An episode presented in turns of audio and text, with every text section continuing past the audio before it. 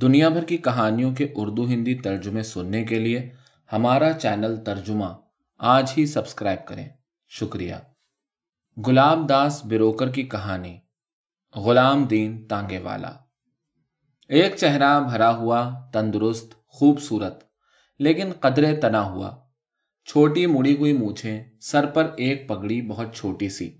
ایک قمیص اور صدری جسم پر اور شلوار ٹخنوں سے کمر تک۔ ایک لمبا کوڑا اس کے ہاتھ میں، سیدھی اور اکڑی ہوئی گردن اور آواز بھرپور اور مردانہ۔ میں فوراً ہی سب کچھ سمجھ گیا۔ میں اس لیے اس کے تانگے میں بیٹھا کہ وہ آدمی کچھ عجیب اور غیر معمولی معلوم ہوتا تھا، جس کی وجہ سے وہ اپنی برادری سے الگ تھلگ لگتا تھا۔ اپنے صحیح ہونے کا ثبوت مجھے جلدی ہی ملنے والا تھا۔ جو ہی وہ تانگا روانہ ہوا، میں نے تانگے والے سے پوچھا، تم ہندو ہو یا مسلمان؟ اس نے مسکراتے ہوئے جواب دیا آپ کا کیا خیال ہے؟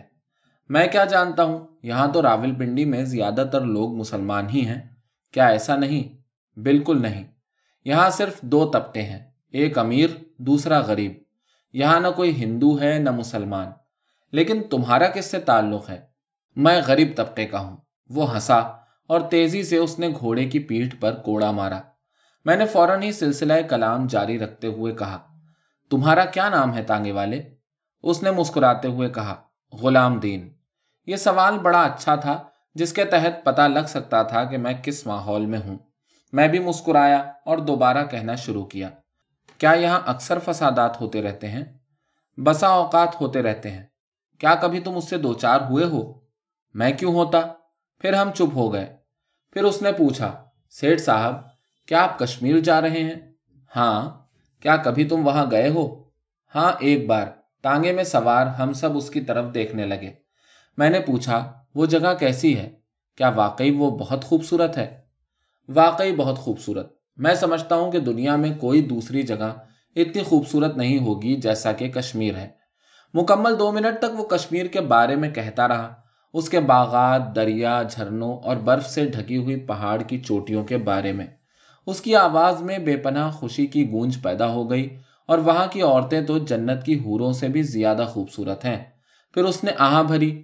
لیکن وہاں کے لوگ بے انتہا مفلس ہیں۔ وہ بولتے بولتے رک گیا اور یوں سامنے دیکھنے لگا کہ اس کی نگاہیں خاص نقطے پر مرکوز ہو گئیں۔ ایک عورت سڑک پر جا رہی تھی۔ صرف اس کی پیٹھ نظر آ رہی تھی۔ لیکن وہ اس باوقار انداز سے چل رہی تھی کہ کوئی بھی اس کی طرف سے نگاہیں بند نہیں کر سکتا تھا۔ اس نے ریشمی شلوار اور دودھیا سفید قمیض پہن رکھی تھی۔ اور ایک دوپٹہ اس کے سینے پر پڑا ہوا تھا، جس کے دونوں کنارے اس کے کاندھوں کے پیچھے لہرا رہے تھے، اور اس کی باقی چال کو اور بانکا بنا رہے تھے، جس سے ٹوٹی پھوٹی تارکول کی چکنی سڑک حسن اور خوشی کی تصویر بن رہی تھی۔ ہمارے تانگے نے اسے فوراً جا لیا۔ غلام دین نے لگام سے ایک ہاتھ ہٹایا اور تھوڑا جھکا اور ہلکا سا مسکرایا اور نہایت ہی نرم لہجے میں کہا، سلام علیکم، وعلیکم السلام۔ اس نے بڑی مترنم آواز میں جواب دیا۔ ہم لوگ آگے بڑھ گئے۔ پھر وہی راول پنڈی کی بے رنگ سیدھی سپاٹ سڑک تھی۔ میں نے اگرچہ اس عورت کو صرف لمحہ بھر کے لیے دیکھا تھا، لیکن ایک لمحے میں ہی اس کے گلابی رخسار، اس کا سجیلا جسم، بے حد دلکش ہونٹ اور اس کی ابری ہوئی جادو بھری آنکھیں اور اس کی شخصیت کا وقار، یہ سب میرے دل پر ایک گہرا اثر ڈال چکے تھے۔ میں نے غور کیا کہ یہ تانگے والا یقیناً بڑا عاشق مزاج معلوم ہوتا ہے۔ میں دیکھ رہا تھا کہ وہ پیچھے مڑ مڑ کر اور چوری چوری اس عورت کی طرف دیکھ رہا ہے جس کو ہم لوگ پیچھے چھوڑ چکے تھے۔ وہ فکر مند دکھائی دے رہا تھا، گویا کسی خاص فیصلے پر پہنچنا چاہتا تھا۔ پھر اس نے تانگا فوراً روکا اور کودا اور سڑک پر دوڑا۔ میری بیوی نے کہا، ان دونوں کے درمیان کوئی نہ کوئی بات ہے۔ میں نے جواباً کہا، بڑی خوبصورت ہے وہ عورت۔ میرے ایک بچے نے کہا، ڈیڈی، وہ کیوں اس کے پاس گیا ہے؟ پھر تو ہم لوگ چپ چاپ ان کی طرف نظر جمائے، ان کو قریب پہنچتے ہوئے دیکھ رہے تھے۔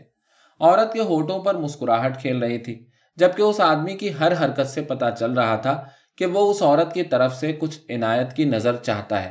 جب وہ دونوں تانگے سے دو چار قدم دور تھے، اس آدمی نے دوڑنا شروع کیا اور کود کر وہ اپنی جگہ پر بیٹھ گیا۔ لگام ہاتھ میں لیتے ہی اس نے گھوڑے کو ایک کچوکا لگایا تاکہ وہ چل پڑے۔ تب اس عورت نے کہا، کل شام کو اسی جگہ ضرور آنا۔ جواباً اس کے ہوٹوں پر ہلکی سی مسکراہٹ ابھری، جس کو میں نے اپنے دل میں محفوظ کر لیا۔ اب وہاں سڑک پر گھوڑے کی ٹپ ٹپ ٹپ کے علاوہ کچھ نہ تھا۔ میرا لڑکا جو تانگے والے کے بغل میں بیٹھا ہوا تھا، میری بیوی اور دوسرے بچے جو پیچھے تھے، ہم سب اس آدمی کے چہرے کو سوالیہ انداز میں دیکھنے لگے۔ اس کے چہرے کی سختی قدرے زائل ہو چکی تھی، بلکہ اس پر شگفتگی آ گئی تھی۔ اس کے ہونٹ مسکرانا چاہتے تھے۔ اس کی نگاہیں تانگا چلاتے ہوئے سڑک کا تعقب کر رہی تھی کوئی کچھ بول نہیں رہا تھا۔ صرف ہم لوگوں کی نگاہیں اس کے چہرے پر مرکوز تھیں۔ شاید اسی وجہ سے اس نے تھوڑی دیر بعد میری طرف توجہ کی۔ سیٹ جی آپ نے اس خاتون کو دیکھا؟ ہاں ضرور۔ یہ تم کیوں پوچھ رہے ہو؟ اس نے کہا، کبھی وہ میری بیوی تھی۔ اور یہ کہتے ہوئے اس نے گھوڑے کو زوردار کوڑا لگایا۔ کبھی؟ تمہارا کیا مطلب؟ کیا اب وہ تمہاری بیوی نہیں ہے؟ میری بیوی اور بچے ہمتن گوشت تھے۔ نہیں، میں نے اسے طلاق دے دی۔ کیوں؟ حضور، یہ ایک لمبا قصہ ہے۔ آپ جیسے بڑے لوگوں کو، ہم جیسے غریبوں کی آپ بیتیوں سے کیا دلچسپی ہو سکتی ہے؟ غریبوں کی کہانیاں؟ کیا بات کرتے ہو؟ یہ کہانیاں انسانوں ہی کی تو ہیں۔ ہم سب انسان ہیں۔ کیا ہم انسان نہیں؟ ان الفاظ سے وہ خوش ہو گیا۔ سچ ہے سیٹ جی۔ بہرحال ہم سب انسان ہی ہیں۔ لیکن میری بڑی لمبی کہانی ہے اور مجھے ڈر ہے کہ اس سے آپ اکتا جائیں گے۔ کیا ہمیں پورے شہر کو نہیں دیکھنا ہے؟ اور اس میں کم سے کم ایک گھنٹہ لگ ہی جائے گا۔ ہم تمہاری آپ بیتی سن کر اکتائیں گے کیوں؟ بلکہ اس سے تو ہمیں خوشی حاصل ہوگی۔ کہو تو صحیح۔ حضور آپ کو یہ تانگا اور گھوڑا کیسا لگتا ہے؟ یہ سوال بڑا بےتکا معلوم ہوتا تھا۔ میں نے کہا، بہت اچھا لگتا ہے، مگر تمہارے واقعے سے اس کا کیا تعلق؟ یہی تو میں آپ کو بتانے جا رہا ہوں۔ بچپن ہی سے میری تمنا رہی ہے کہ میرے پاس اپنا ایک خوبصورت تانگا ہو اور ایک خوبصورت گھوڑا۔ جب بھی میرا تانگا پرانا نظر آنے لگتا ہے یا میرا گھوڑا لاغر ہونے لگتا ہے تو میں فوراً ہی بدل دیتا ہوں۔ ایک خوبصورت تانگا، ایک موٹا تازہ گھوڑا، ہاتھوں میں لمبا خوبصورت کوڑا، ان چیزوں کا مجھے بے حد شوق ہے۔ میرے ابا کو بھی یہی چیزیں پسند تھیں۔ میری تربیت انہوں نے ہی کی تھی۔ ہم لوگوں کو تانگے والے کے آبا و اجداد سے کوئی دلچسپی نہیں تھی۔ کریت تھی تو صرف اس بات کی کہ اس کا اس عورت سے کیا تعلق رہا اور میں نے محسوس کیا کہ اسے اپنی کہانی اپنے طور پر کہنے دینا بہتر ہے۔ ہاں اس نے کہنا شروع کیا۔ میرے ابا چاہتے تھے کہ میں پڑھوں، لیکن میں کلاس روم میں مقید رہنا نہیں چاہتا تھا۔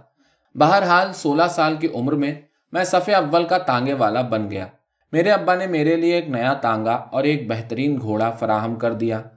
ان دنوں میں راول پنڈی میں سب سے کم عمر تانگے والوں میں تھا۔ شہر میں میرا تانگا اور گھوڑا دونوں سب سے زیادہ تیز تھے اور میرے کپڑے چھیلوں جیسے تھے۔ اب بھی تم خوش پوش ہو، میں نے فکرا کسا۔ یہ اپنے کپڑوں کو حقارت کی نظر سے دیکھتے ہوئے اس نے کہا، یہ تو کچھ بھی نہیں ہے، ان دنوں کیا بڑھیا کپڑے پہنتا تھا۔ آپ نے اس عورت کو دیکھا جو سڑک پر تھی۔ اس کا نام عائشہ ہے۔ اس کا باپ ایک خوشحال تاجر تھا۔ ہم دونوں ایک دوسرے کو نہیں جانتے تھے، لیکن اس کا باپ اپنی اس بیٹی کو اسکول بھیجنا چاہتا تھا۔ جب میری عمر سترہ سال کی تھی تو انہوں نے میرے تانگے کو کرائے پر طے کیا تاکہ ان کی بیٹی کو صبح اسکول لے جاؤں اور دوپہر بعد واپس لاؤں۔ عائشہ اس وقت گیارہ یا بارہ سال کی تھی۔ شروع شروع میں ایک بوا اسکول تک اس کے ساتھ جاتی تھی، لیکن بعد میں ان لوگوں نے مجھے قریب سے پرکھا اور مجھ پر زیادہ سے زیادہ اعتماد کرنے لگے۔ سال کے اندر ہی وہ لوگ مجھے اپنے خاندان کا ایک فرد سمجھنے لگے۔ لہٰذا انہوں نے عائشہ کے ساتھ بوا کا جانا بند کر دیا اور مجھے اکیلے ہی اسے اسکول لے جانے اور لے آنے دینا شروع کر دیا۔ اس طرح دو یا تین سال گزر گئے۔ مجھے کچھ نہیں معلوم کہ وہ کیا پڑھتی تھی، لیکن چودہ یا پندرہ برس کی عمر میں بھی وہ ابھی اسکول جاتی تھی۔ ہم راستے میں خوب گپ شپ کرتے تھے۔ کس چیز کے بارے میں؟ میں نے پوچھا۔ بس یوں ہی ادھر ادھر کی باتیں، وہ مسکرایا۔ یہ سب کچھ اس طرح شروع ہوا، مگر جب اس کی عمر کچھ بڑھی تو ہماری باتوں کا انداز بدل گیا۔ اب میرے دل میں اس کی محبت گھر کرنے لگی اور اس کے دل میں بھی اس نے تھوڑی دیر رک کر کہا۔ اس نے کھانسا اور چاروں طرف دیکھا۔ تھوڑی دور پر پیڑوں کی ایک قطار نظر آئی۔ اس نے ادھر اشارہ کیا اور کہا سیٹ جی وہ کمپنی باغ ہے۔ ہم لوگ ابھی ایک منٹ میں وہاں ہوں گے۔ اس کے بعد کیا ہوا؟ میرے ذہن پر عائشہ کی کہانی سوار تھی۔ ہونا کیا تھا؟ ہماری آپس میں محبت ہو گئی۔ وہ خاموش ہو گیا اور پھر کہنے لگا، حضور، آپ کو کیا بتاؤں؟ ان دنوں وہ کیسی لگتی تھی۔ کوئی جنت کی حور بھی حسن میں اس کا مقابلہ نہیں کر سکتی تھی۔ وہ ایک تصویر تھی اور اس نے پھر چپ ساد لی۔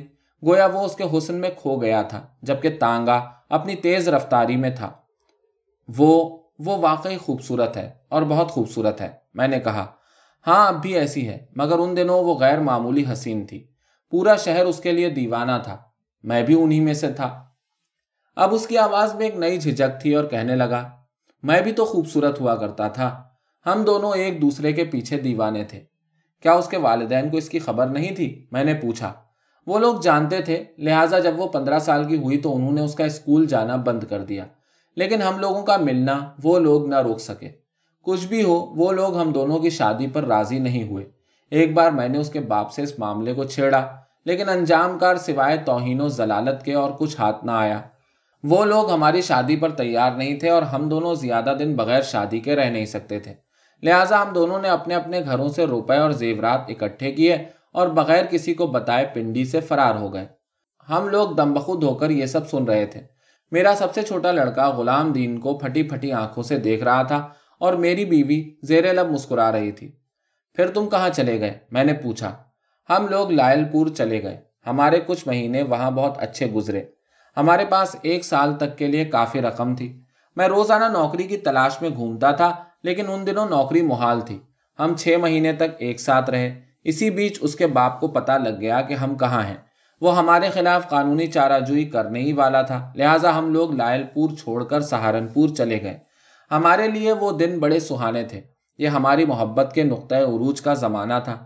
اس وقت تک عائشہ گلاب کی ایک کلی کی طرح نظر آتی تھی۔ پھر تو وہ بعد میں ایک شگفتہ گلاب بن گئی۔ ہائے، وہ مجھے کتنا چاہتی تھی، اور میں بھی۔ میں اس کے لیے دنیا کی ہر چیز کو ٹھکرانے کے لیے تیار تھا۔ لمحاتی طور پر اس نے مجھے گھور کر دیکھا، اور اس طرح گھورا جیسے واقعی ایک مرد اس عورت کے لیے دنیا کی ہر چیز کو ٹھکرا دے، جس سے وہ پیار کرتا ہے۔ پھر ایک ہلکی سی مسکراہٹ کے ساتھ اس نے کہنا شروع کیا، جو کچھ بھی تھوڑا بہت سرمایہ میرے پاس تھا، وہ ختم ہونے والا تھا، اور نوکری ملنے کو نہیں تھی۔ میں ذہنی طور پر پریشان بھی تھا کہ اگر عائشہ کے والدین کو ہمارے بارے میں علم ہو گیا تو پھر میں کیا کروں گا؟ اور گو کہ یہ سب کچھ کافی نہیں تھا، مجھے اب ایک نئے کرب سے دو چار ہونا پڑا۔ اس نے ہکلاتے ہوئے کہا، عائشہ عائشہ، پھر رک گیا۔ عائشہ ماں بننے والی تھی۔ میں نے اضافہ کرتے ہوئے کہا ہاں اب مجھے کیا کرنا تھا؟ ہم دونوں اس بات پر بار بار غور کرتے رہے اور آخر کار ایک نتیجے پر پہنچے۔ میں نے عائشہ کو سہارنپور ہی چھوڑا اور میں پنڈی چلا گیا۔ تم بھاگ گئے اور اسے وہیں چھوڑ دیا؟ میری بیوی نے پوچھا۔ نہیں نہیں بیگم صاحب، ایسا کرنے سے پہلے غلام دین مر گیا ہوتا۔ میں قریب آدھی رات کو پنڈی پہنچا اور اپنے والد سے تمام قصہ کہہ سنایا۔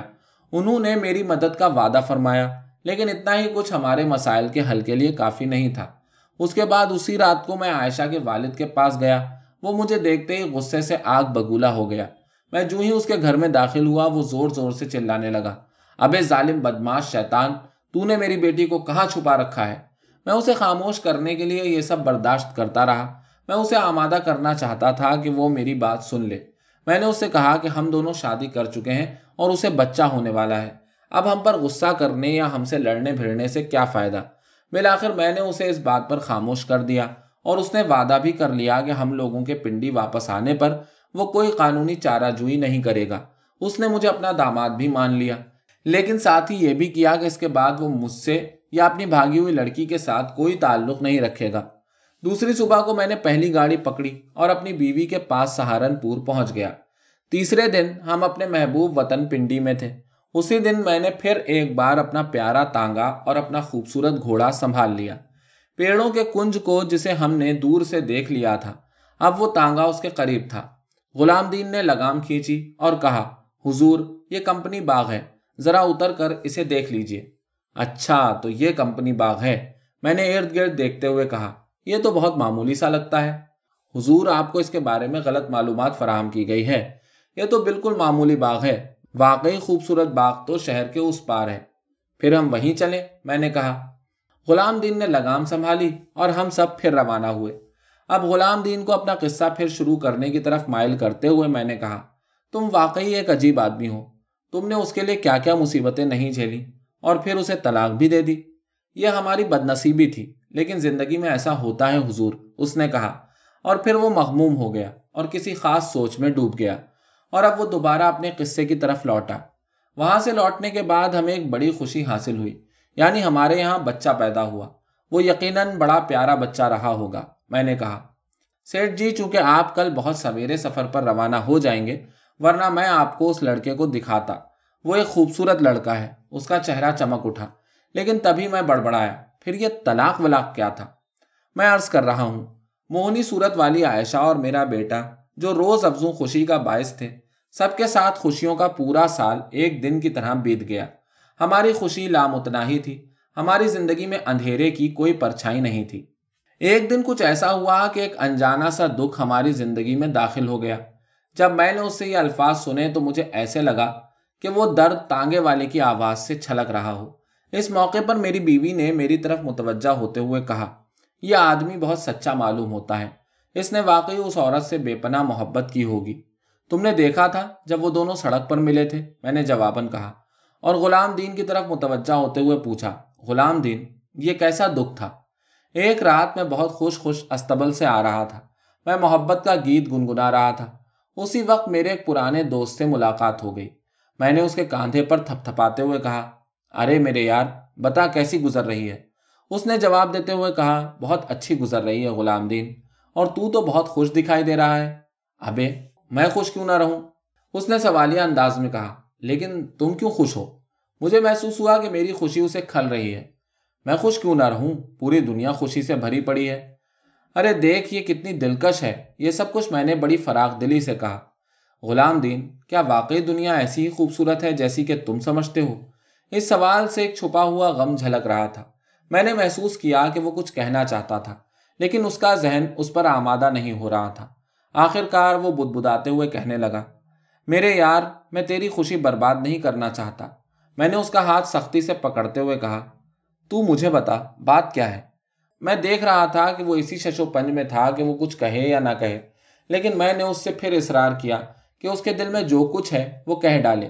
اس نے کہا، بھائی، اگر کہتا ہوں تو تجھے بڑا صدمہ ہوگا۔ میں نے کہا کہ مجھ پر جو کچھ بھی گزرے، بہرحال میں اس کی بات سننا چاہتا تھا۔ اور جب میں نے اس پر بے حد دباؤ ڈالا کہ وہ اپنی کہانی کہے، تو ایسا محسوس ہو رہا تھا کہ وہ دکھی دل کی آواز ہے۔ مجھے اس کا احساس ہے کہ تم سے میں سب کچھ کہہ دوں۔ کیونکہ تم میرے دوست ہو۔ لیکن بھائی، میں کہنا نہیں چاہتا، کیونکہ اس سے تمہیں بڑا دھچکا لگے گا۔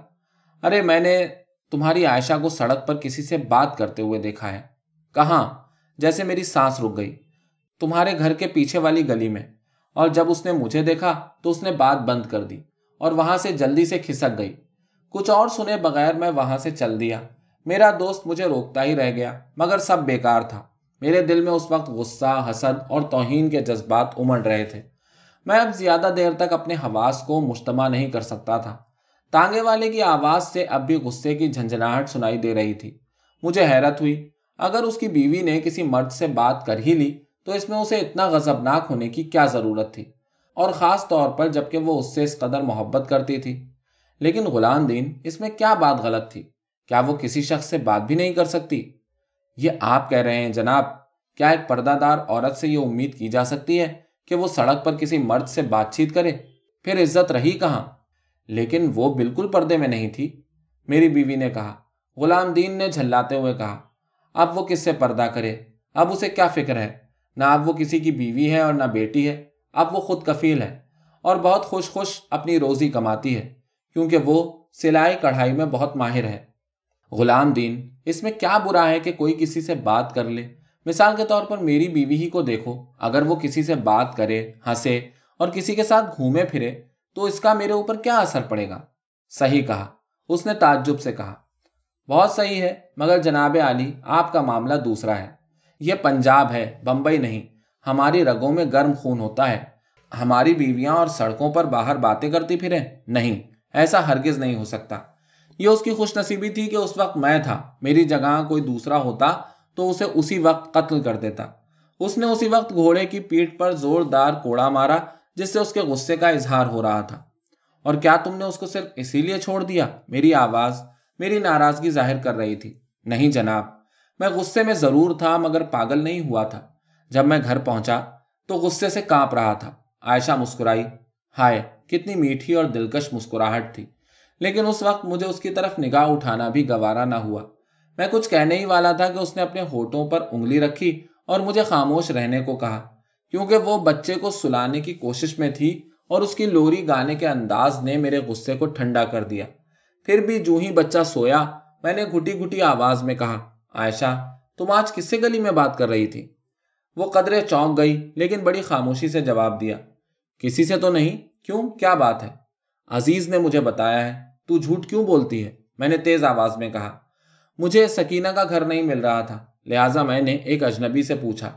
اس کی آواز میں بڑی معصومیت تھی۔ جو کچھ بھی ہو، ایک باعزت گھر کی عورت کو سڑک پر کسی مرد سے بات نہیں کرنی چاہیے۔ ہاں حضور، وہ مسکرائی۔ سکینہ کہیں اور جگہ رہنے لگی۔ لہٰذا مجھے کسی سے اس کے بارے میں پوچھنا پڑا۔ معاف کیجیے میں دوبارہ وہی غلطی نہیں کروں گی۔ اس کا لہجہ تمسخرانہ تھا، پھر بھی میں اس پر مطمئن ہو گیا۔ میں ہنسا اور ہمارا جھگڑا نمٹ گیا اور دونوں پھر ایک دوسرے سے بے پناہ محبت کرنے لگے۔ آنے والے کچھ مہینوں میں مختلف لوگوں نے یہی بات کہی کہ انہوں نے عائشہ کو گلی میں کسی مرد سے بات کرتے ہوئے دیکھا ہے۔ میں نے اسے یہ بات کہی، یہاں تک کہ اسے جھڑکا بھی، لیکن ہر بار اس نے ہلکی مسکراہٹ سے اسے ٹال دیا اور اپنے اس حسن سلوک کا جواز پیش کیا۔ مجھے محسوس ہوا کہ یہ الفاظ اس کے نہیں تھے، بلکہ جو اطلاعات تھیں وہ صحیح ہی تھیں۔ پھر بھی میں نے تہیا کر لیا کہ میں جلد بازی میں کوئی قدم نہیں اٹھاؤں گا۔ میں خود پر ضبط رکھے ہوئے اس کی حرکتوں پر کڑی نظر رکھنے لگا۔ پھر تو ایک دن یہ سب کچھ کھل گیا۔ میرے سر میں درد تھا اور ہلکا ہلکا بخار بھی۔ اس دن عائشہ نے کہا تھا کہ وہ دوپہر بعد سکینہ سے ملنے کا ارادہ رکھتی ہے۔ اس بات سے میرے ذہن میں شبہات ابھرنے لگے۔ لہٰذا حسب معمول شام کو دیر میں آنے کے بجائے میں جلدی ہی لوٹا۔ سکینہ ہمارے گھر سے کچھ ہی دور پر رہتی تھی۔ تھوڑی دور پر میں نے دیکھا کہ عائشہ اس گلی کی طرف مڑی جو سکینہ کے گھر کو جاتی تھی، اور میں نے یہ بھی دیکھا کہ ایک آدمی اس کی مخالف سمت سے نکلا۔ میں چھپ گیا۔ یہ دونوں ملے اور تین چار منٹ تک محو گفتگو رہے۔ پھر وہ سکینہ کے گھر چلی گئی۔ میں غصے میں کانپ رہا تھا۔ مجھے ایسا محسوس ہو رہا تھا کہ میں اسی وقت اس کا قتل کر دوں۔ مگر فوراً ہی مجھے خیال آیا کہ جبکہ مکمل قصور میری بیوی ہی کا ہے، میں اسے سینکڑوں بار جھڑک چکا ہوں۔ اور اس عمل کے بھیانک انجام سے آگاہ کر چکا ہوں، لیکن اس کے باوجود وہ اپنی من مانی کر رہی ہے تو پھر اس کی سزا وہ آدمی کیوں بھگتے؟ یقیناً مجھے اس چڑیل ہی کی جان لینی چاہیے۔ غلام دین، تمہیں اس کے علاوہ اس سے اور کوئی شکایت تو نہیں تھی؟ نہیں، کچھ نہیں۔ میں تو یہ سوچ بھی نہیں سکتا تھا کہ کچھ اور عمل ان دونوں سے سرزد ہوا ہوگا۔ مجھے کچھ معلوم نہیں کہ انہوں نے کیا باتیں کی۔ شاید ویسے ہی گپ شپ تھی۔ غلام دین، جب ایسی ویسی بات نہیں تھی تو پھر وہ کس بات پر ایسا برتاؤ کر رہی تھی؟ جناب، عورتوں کا یہی شعار ہے۔ جو ہی اس نے یہ الفاظ نکالے، مان میری بیوی کی طرف مڑا۔ بیگم صاحبہ مجھے اس گستاخی کے لیے معاف فرمائے۔ پھر کہنے لگا سیٹ جی عورتیں اپنی ناک سے آگے نہیں دیکھ پاتی۔ اگر عائشہ میں یہ شعور ہوتا تو اللہ نے اسے عورت نہ بنایا ہوتا۔ میں نے اس بات پر اس کی حوصلہ افزائی کے لیے سر بھی نہیں ہلایا۔ اس سے وہ کچھ جھجک سا گیا اور خاموش ہو گیا۔ اور مجھے بھی مزید گفتگو کی خواہش نہ رہی۔ لیکن میرا بیٹا جو میرے قریب بیٹھا تھا، اس نے برجستہ سوال کیا۔ پھر بعد میں کیا ہوا ڈیڈی؟ اس سے پوچھو۔ میں نے جواب دیا۔ غلام دین نے بات کا سلسلہ جاری رکھا۔ میں نے سوچا کہ اس ذلیل عورت کی جان لے لوں۔ میں غصے میں بھرا گھر آیا اور اس کی آمد کا انتظار کرنے لگا۔ وہ ایک یا دو گھنٹے بعد لوٹی۔ اس بیچ کروڑ ہا خیالات میرے ذہن میں آتے جاتے رہے۔ کیا میں اس کو قتل کر دوں؟ کیا مجھے یہ زیب دیتا ہے کہ میں ایک کمزور عورت کو جان سے مار ڈالوں؟ کیا یہ ایک بزدلانہ فیل نہیں ہوگا؟ کیا یہ بہتر نہیں ہوگا کہ میں اسے طلاق دے دوں؟ اس کا انتظار کرتے ہوئے یہ خیالات میرے دل میں گھر کر گئے۔ آخر کار وہ لوٹی اور جب ہم تنہا ہوئے تو میں نے اس سے پوچھا، بیگم صاحبہ، آج آپ گلی میں کس سے خوش گپی فرما رہی تھی؟ اس نے بہت لطیف انداز میں مسکراتے ہوئے کہا، میں کسی سے بھی بات نہیں کر رہی تھی۔ جھوٹی ہر رافا تو مجھ سے جھوٹ بول رہی ہے، جبکہ خود اپنی آنکھوں سے میں نے دیکھا ہے۔ میں نے اس کی گردن دبوچی اور غصے سے چلایا۔ جس شدید غصے کو میں دو گھنٹے سے ضبط کر رہا تھا، وہ مجھ پر غالب آ گیا۔ اس کو بھی غصہ آ گیا اور اکڑ دکھاتے ہوئے بولی، جاؤ، میں نے کی ہے اس سے بات۔ کیوں نہ کروں میں کسی سے بات؟ میں ایک منٹ کے لیے بھی کسی سے بات نہیں کر سکتی۔ میں نے اسے زور سے دھکا دیا، جس سے وہ کونے میں جا گری۔ میں نے ہزار بار تجھ سے منع کیا کہ یہ حرکت مت کر، مگر تو باز نہیں آئی۔ ہاں وہ میرا پرانا دوست ہے، اس نے کہا۔ ہمارا یہ جھگڑا بہت دیر تک چلتا رہا اور میں نے یہ دیکھا کہ وہ اسے ہلکی پھلکی بات سمجھتی تھی۔ پھر تو میں نے فیصلہ کر لیا اور بالآخر اسے طلاق دے دی۔ اسے بڑا صدمہ ہوا ہوگا، میں نے کہا۔ ہاں اسے صدمہ ہونا ہی تھا۔ وہ مجھ سے بے حد محبت کرتی تھی۔ جب ہمارا غصہ ٹھنڈا ہوا، پھر سے ہم پرسکون ہو گئے۔ وہ پھوٹ پھوٹ کے روئی اور ہاتھ جوڑ جوڑ کے مجھ سے معافیا مانگی۔ پھر بھی میرا دل نہیں پسیجا۔ میں نے جھڑکتے ہوئے کہا، غلام دین، تجھے ایسا نہیں کرنا چاہیے تھا۔ جناب آپ میری بات نہیں مان رہے ہیں، لیکن سنیے، عورتیں ہمارے پاؤں کے جوتوں کی طرح ہیں۔ اگر ایک ہی بار جوتا پاؤں میں صحیح آ گیا تو پھر کیا کہنے؟ ورنہ پھر یہ کبھی بھی صحیح نہیں رہے گا۔ چاہے آپ ہزار بار اس کی مرمت کرائیں، صرف ایک ہی راستہ ہے کہ آپ اسے اپنے پاؤں سے اتار پھینکیں۔ کیا میں صحیح بات کہہ دوں، غلام دین؟ میں نے کہا ہاں سرکار، فرمائیے۔ باتیں تو بڑھ چڑھ کر کرتے ہو، لیکن ابھی تم سڑک پر اس سے ملنے کے لیے دوڑ پڑے تھے۔ دیکھو، وہ تمہارے پاس نہیں آئی۔ تم اس سے بات کرتے جاتے تھے اور اس کے سامنے بھکاری کی طرح جھکتے جاتے تھے۔ جہاں تک اس کے عمل کا تعلق ہے، وہ صاف طور پر تم پر احسان کرتی دکھائی دے رہی تھی۔ ایک ریا کارانہ مسکراہٹ نے اس کا چہرہ اور سخت کر دیا۔ حضور، اب وہ میری بیوی نہیں ہے، اب وہ صرف ایک عورت ہے اور میں ایک مرد۔ ایسی خوبصورت عورت کی نظر عنایت حاصل کرنے کے لیے کون ایسا مرد ہوگا جو سرنگو نہ ہو جائے؟ تو اس کے معنی یہ کہ تم دوبارہ اس کو اپنی بیوی کے طور پر قبول کرنے کو تیار نہیں ہو۔ اور جو ہی ہم لوگ اپنے ہوٹل کے پاس اس کے تانگے سے اترے، میں نے اس سے پوچھا، حضور، کیا میں نے آپ کو وہ جوتے والی بات نہیں بتائی تھی؟ اس کا کرایہ اپنی جیب سے نکالتے ہوئے میں نے اس سے پوچھا، تمہیں اسے طلاق دے ہوئے کتنا عرصہ ہوا؟ قریب ڈیڑھ سال۔ کیا اس بیچ تم نے اس کے بارے میں کوئی گندی خبر سنی ہے؟ وہ جوتا میرے پاؤں میں صحیح نہیں اترتا، میرے لیے یہی کافی ہے۔ اس نے پیسے لیے اور گھوڑے کو چابک لگاتے ہی روانہ ہو گیا۔ جو ہی ہم لوگ ہوٹل کی سیڑھیوں پر پہنچے میری بیوی نے پوچھا، کیا وہ تانگے والا اچھا اور بہادر آدمی نہیں تھا؟ لیکن اس کا اپنی بیوی کو طلاق دینا ایسی چھوٹی بات پر میں نے کہا، سچ تو یہ ہے کہ وہ کیوں سڑک پر کسی مرد سے بات کرنے لگی، جبکہ اس بات پر اس کے شوہر کو غصہ آتا تھا۔ پھر بھی اس نے اس کی جان نہیں لی، بلکہ صرف طلاق ہی دے دی۔ تمہیں نہیں معلوم کہ قتل کر دینا ان کی فطرت میں ہے۔ جب بچے زینے سے اوپر جا چکے تو میں نے کہا، محترمہ، تم بھی ہوشیار رہنا۔ ایسا نہ ہو کہ میں بھی کسی دن تمہیں طلاق دے دوں۔ اس نے مسکراتے ہوئے کہا، کیا تم بھی ایسا کر سکتے ہو؟ اور میں اس کی نگاہ کی اتھا گہرائیوں میں ایسا ڈوب گیا، گویا پوری کائنات میری نظروں سے اوجھل ہو گئی۔ ترجمہ احسن نشات